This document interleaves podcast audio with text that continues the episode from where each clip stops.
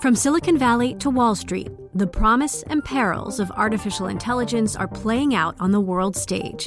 But what will the next phase of A I adoption look like? Which companies, from big tech to startups, will dominate? And where do the risks and unintended consequences lie? I'm Emily Chang. Join me at Bloomberg Tech in San Francisco, May ninth, to answer many of the industry's burning questions, alongside Snap's Evan Spiegel, Xbox President Sarah Bond, OpenAI's Brad Lightcap, top researcher Doctor Fei-Fei Li of Stanford, and many more. More details and just a few tickets left at Bloomberg.com slash TechSF.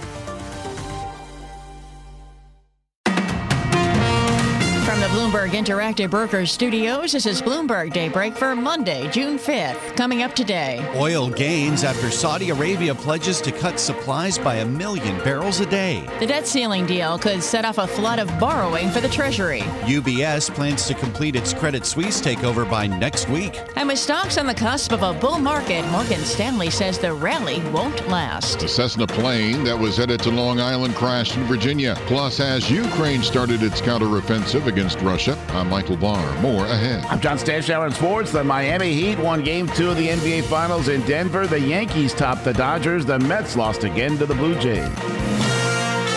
That's all straight ahead on Bloomberg Daybreak. The business news you need to start your day in just one fifteen-minute podcast. Each morning on Apple, Spotify, the Bloomberg Business app, and everywhere you get your podcasts. Good morning. I'm Nathan Hager. And I'm Karen Moscow. Here are the stories we're following today. Oil is on the rise this morning. That's after Saudi Arabia announced it'll cut supplies by one million barrels a day starting next month. The move takes Saudi crude production to its lowest level in several years. Here's United Arab Emirates oil minister Suhail Mohammed Al Mazrouei. It was a good deal, a historical deal, and uh, and we look forward to uh, monitor the market and but. That deal is giving clarity to the market, giving uh, the market visibility on uh, on next year. And checking oil prices right now, NYMEX crude's up two and a half percent at seventy-three dollars and fifty-one cents a barrel. Well, Nathan, back here in the U S, the threat of the government defaulting on its debts is now on hold until after the next presidential election. President Biden has signed the deal with House Speaker Kevin McCarthy that suspends the nation's debt ceiling until January of twenty twenty-five. This is vital because it's because it's essential to the progress we've made over the last few years is keeping full faith and credit of the United States of America and passing a budget that continues to grow our economy and reflects our values as a nation. And the president addressed the nation from the Oval Office before signing the bill on Saturday. This gives the Treasury Department the green light to issue more than a trillion dollars in new debt after months of disruption.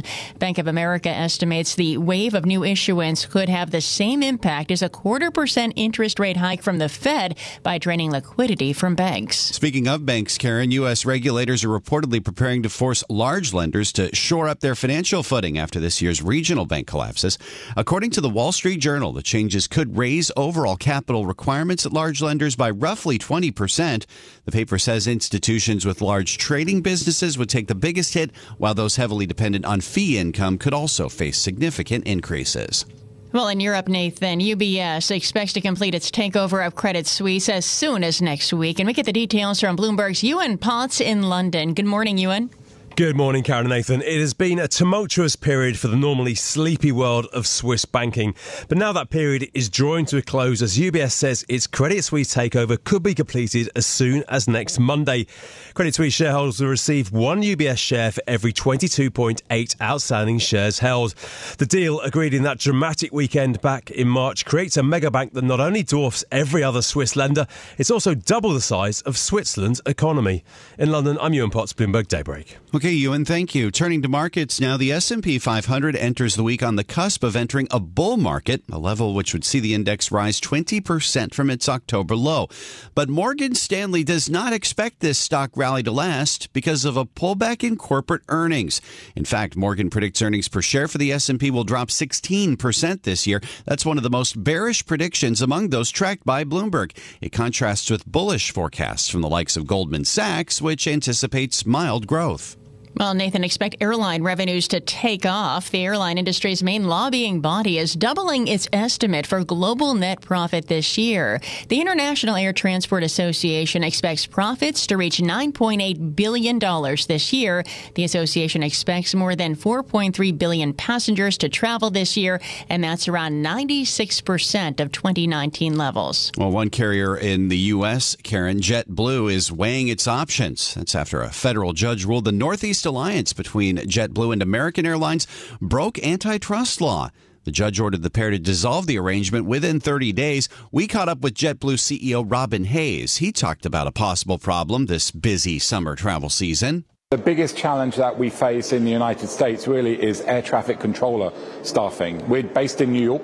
Uh, and the F A A has said that air traffic controllers in New York are down to fifty-four percent of what they need. And as a result of that, we've already had to cut uh, flights. JetBlue C E O Robin Hayes spoke with Bloomberg from the sidelines of the I A T A annual general meeting in Istanbul.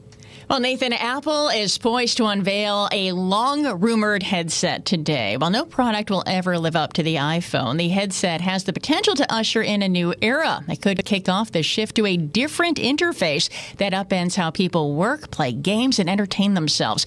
It's also a risky endeavor that could backfire for Apple. Mixed reality headsets are still a nascent field, and many people are hesitant to wear a computer on their face.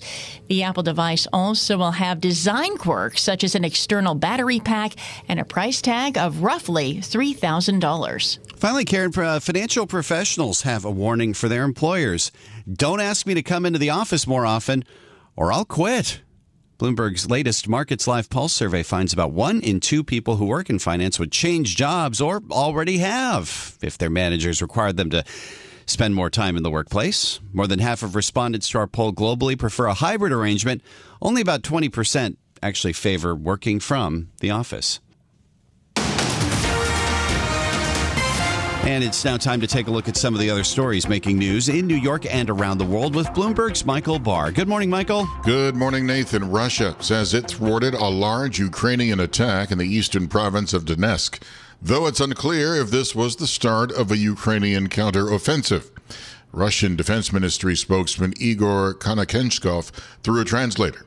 The enemy did not achieve its tasks. It had no success. As a result of capable and calculated actions of the group of forces east, the Ukrainian army suffered losses of more than two hundred fifty people, sixteen tanks, three armored personnel carriers, and twenty-one armored vehicles. Ukraine did not comment. A Cessna plane that was headed to Long Island, New York, crashed in Virginia.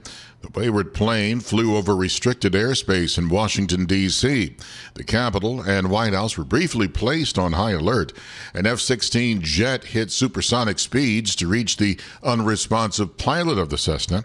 The F sixteen caused a sonic boom over the Washington, D C area. The private plane ended up crashing over mountainous terrain near Montebello, Virginia. No survivors were found at the wreckage. The small Cessna departed from Tennessee, headed to MacArthur Airport in Iceland. Hollywood is a step closer to resolving one of its labor issues. Bloomberg's Dan Schwarzman reports. The Directors Guild of America has reached a tentative agreement on a new contract with the Alliance of Motion Picture and Television Producers, one of the unions that represents Hollywood studios. The deal will include a five percent wage increase in the first year, a four percent increase in year two, with a three point five percent raise in the third year. The agreement also says that generative A I will not be allowed to replace humans. This deal could be used as a benchmark as other industry unions look to finalize their contracts. The agreement will be submitted to the Directors Guild of America National Board at a meeting on Tuesday. Dan Schwartz, Bloomberg Radio. Prince Harry's battle with the British press is headed for a showdown in a London courtroom this week with the publisher of the Daily Mirror. Harry is scheduled to testify in the High Court after his lawyer presents opening statements today, in his case alleging the Mirror unlawfully snooped on him. He'll be the first member of the British royal family to testify in court in more than a century. Global news twenty-four hours a day, powered by more than twenty-seven hundred journalists and analysts in over one hundred twenty countries. I'm Michael Barr. This is Bloomberg. Nathan. Thank you, Michael.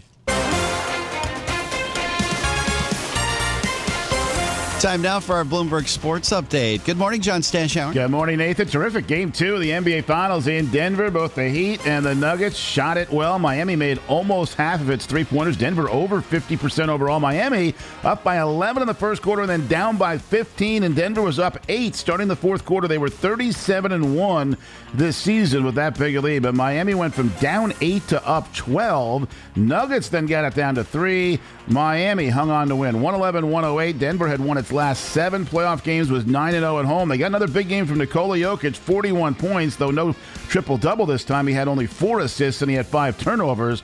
The series tied at one. Game three is Wednesday in Miami. Yankees and Dodgers scoreless until the seventh inning. Pitchers duel between Domingo Herman and L A rookie Bobby Miller. Yanks scratched across runs in the seventh and eighth, and then the rookie was up in the ninth. And the lefty Ferguson to the plate. Swinging a deep shot, left field, backing up as Outman. He's watching it. It is gone! A home run! Anthony Volpe goes yard into left field. It hits the bleachers. A two-run shot and some ninth-inning insurance for the Yankees. On W F A N, Yanks won four to one. They went four and two on the road trip. The Mets homestand had that sweep of the Phillies, but then they got swept over the weekend by Toronto, who finished the sweep, winning six four on a Brandon Belt two-run home run, seventh inning. French Open, Novak Djokovic into the quarterfinal, fourteenth in a row for him in Paris. Victor Hovland won the Memorial Golf in Ohio in a playoff, and twenty-year-old Rose Zhang, the winner of every major amateur tournament, won the L P G A in New, in New Jersey in her pro debut. I'm Stash Howard, Bloomberg Sports. From Silicon Valley to Wall Street, the promise and perils of artificial intelligence are playing out on the world stage. But what will the next phase of A I adoption look like? Which companies, from big tech to startups, will dominate? And where do the risks and unintended consequences lie? I'm Emily Chang.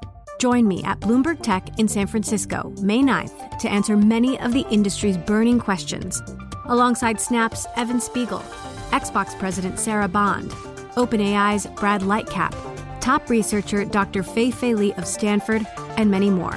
More details and just a few tickets left at Bloomberg.com slash TechSF.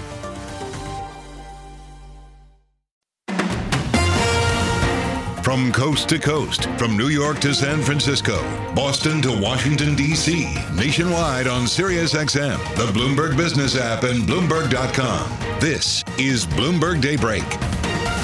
Good morning. I'm Nathan Hager. We head into a new trading week, a little bit more than a week before the next Federal Reserve decision, with the S and P five hundred on the cusp of a bull market and oil prices surging this morning after Saudi Arabia announced it'll cut production by another million barrels a day following the OPEC Plus production cut from earlier this year. Let's get this trading week started. We're joined by Dennis Gartman, the former publisher of the Gartman Letter, now chairman of the University of Akron Endowment Investment Committee.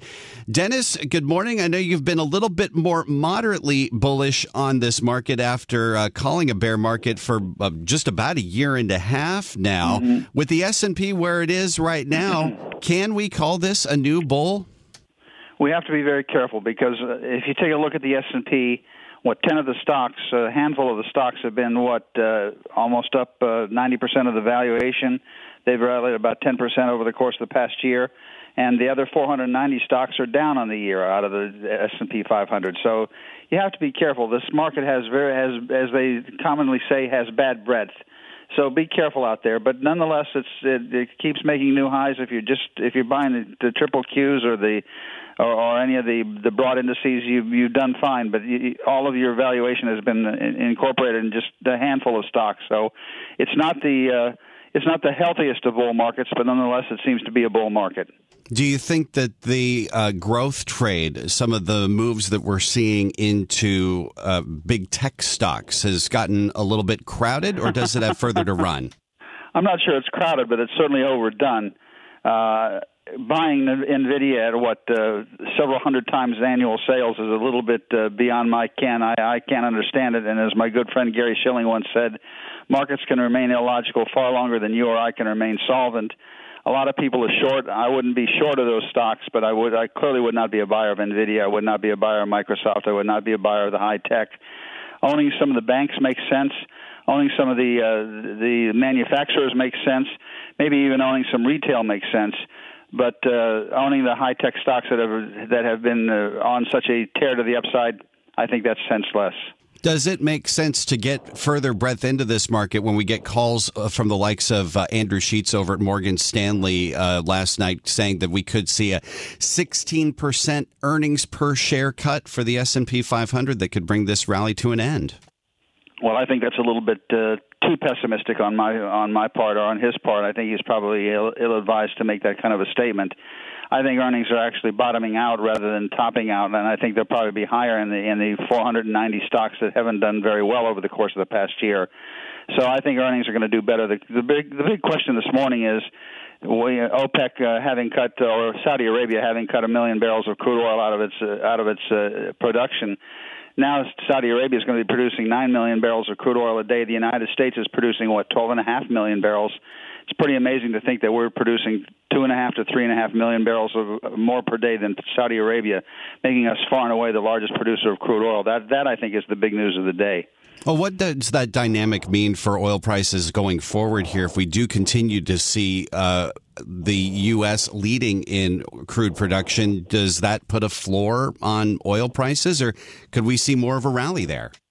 We're probably going to end up seeing more of a rally. It's it's really, really quite impressive. The one thing that has bothered me about the oil market is that the term structure of the futures market has been backwardated, has has lost its backwardation, excuse me, and has gone to a very slight contango in the front end.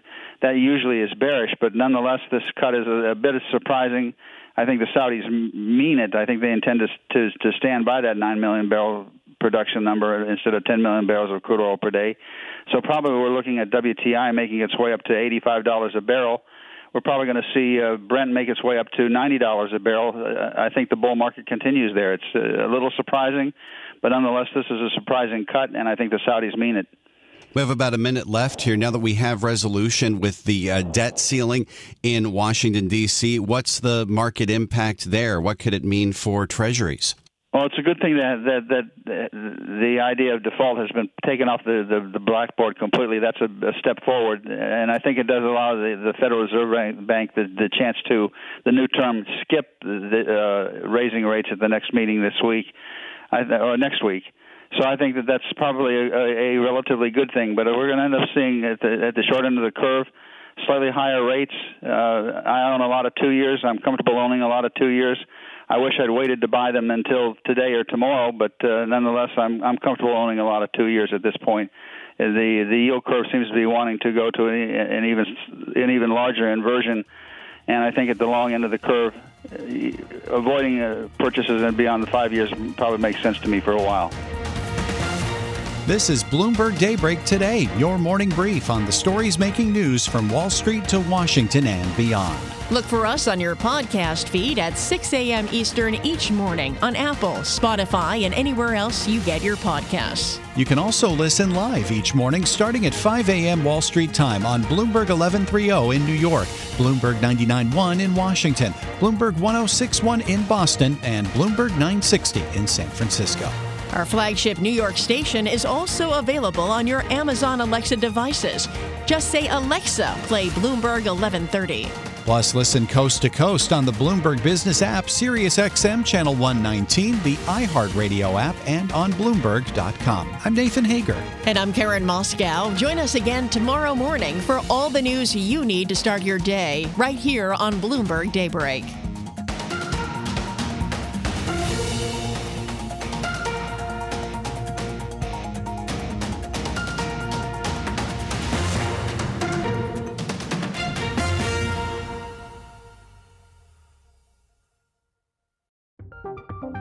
From Silicon Valley to Wall Street, the promise and perils of artificial intelligence are playing out on the world stage. But what will the next phase of A I adoption look like? Which companies, from big tech to startups, will dominate? And where do the risks and unintended consequences lie? I'm Emily Chang. Join me at Bloomberg Tech in San Francisco, May ninth, to answer many of the industry's burning questions, alongside Snap's Evan Spiegel, Xbox President Sarah Bond, OpenAI's Brad Lightcap, top researcher Doctor Fei-Fei Li of Stanford, and many more. More details and just a few tickets left at Bloomberg dot com slash Tech S F.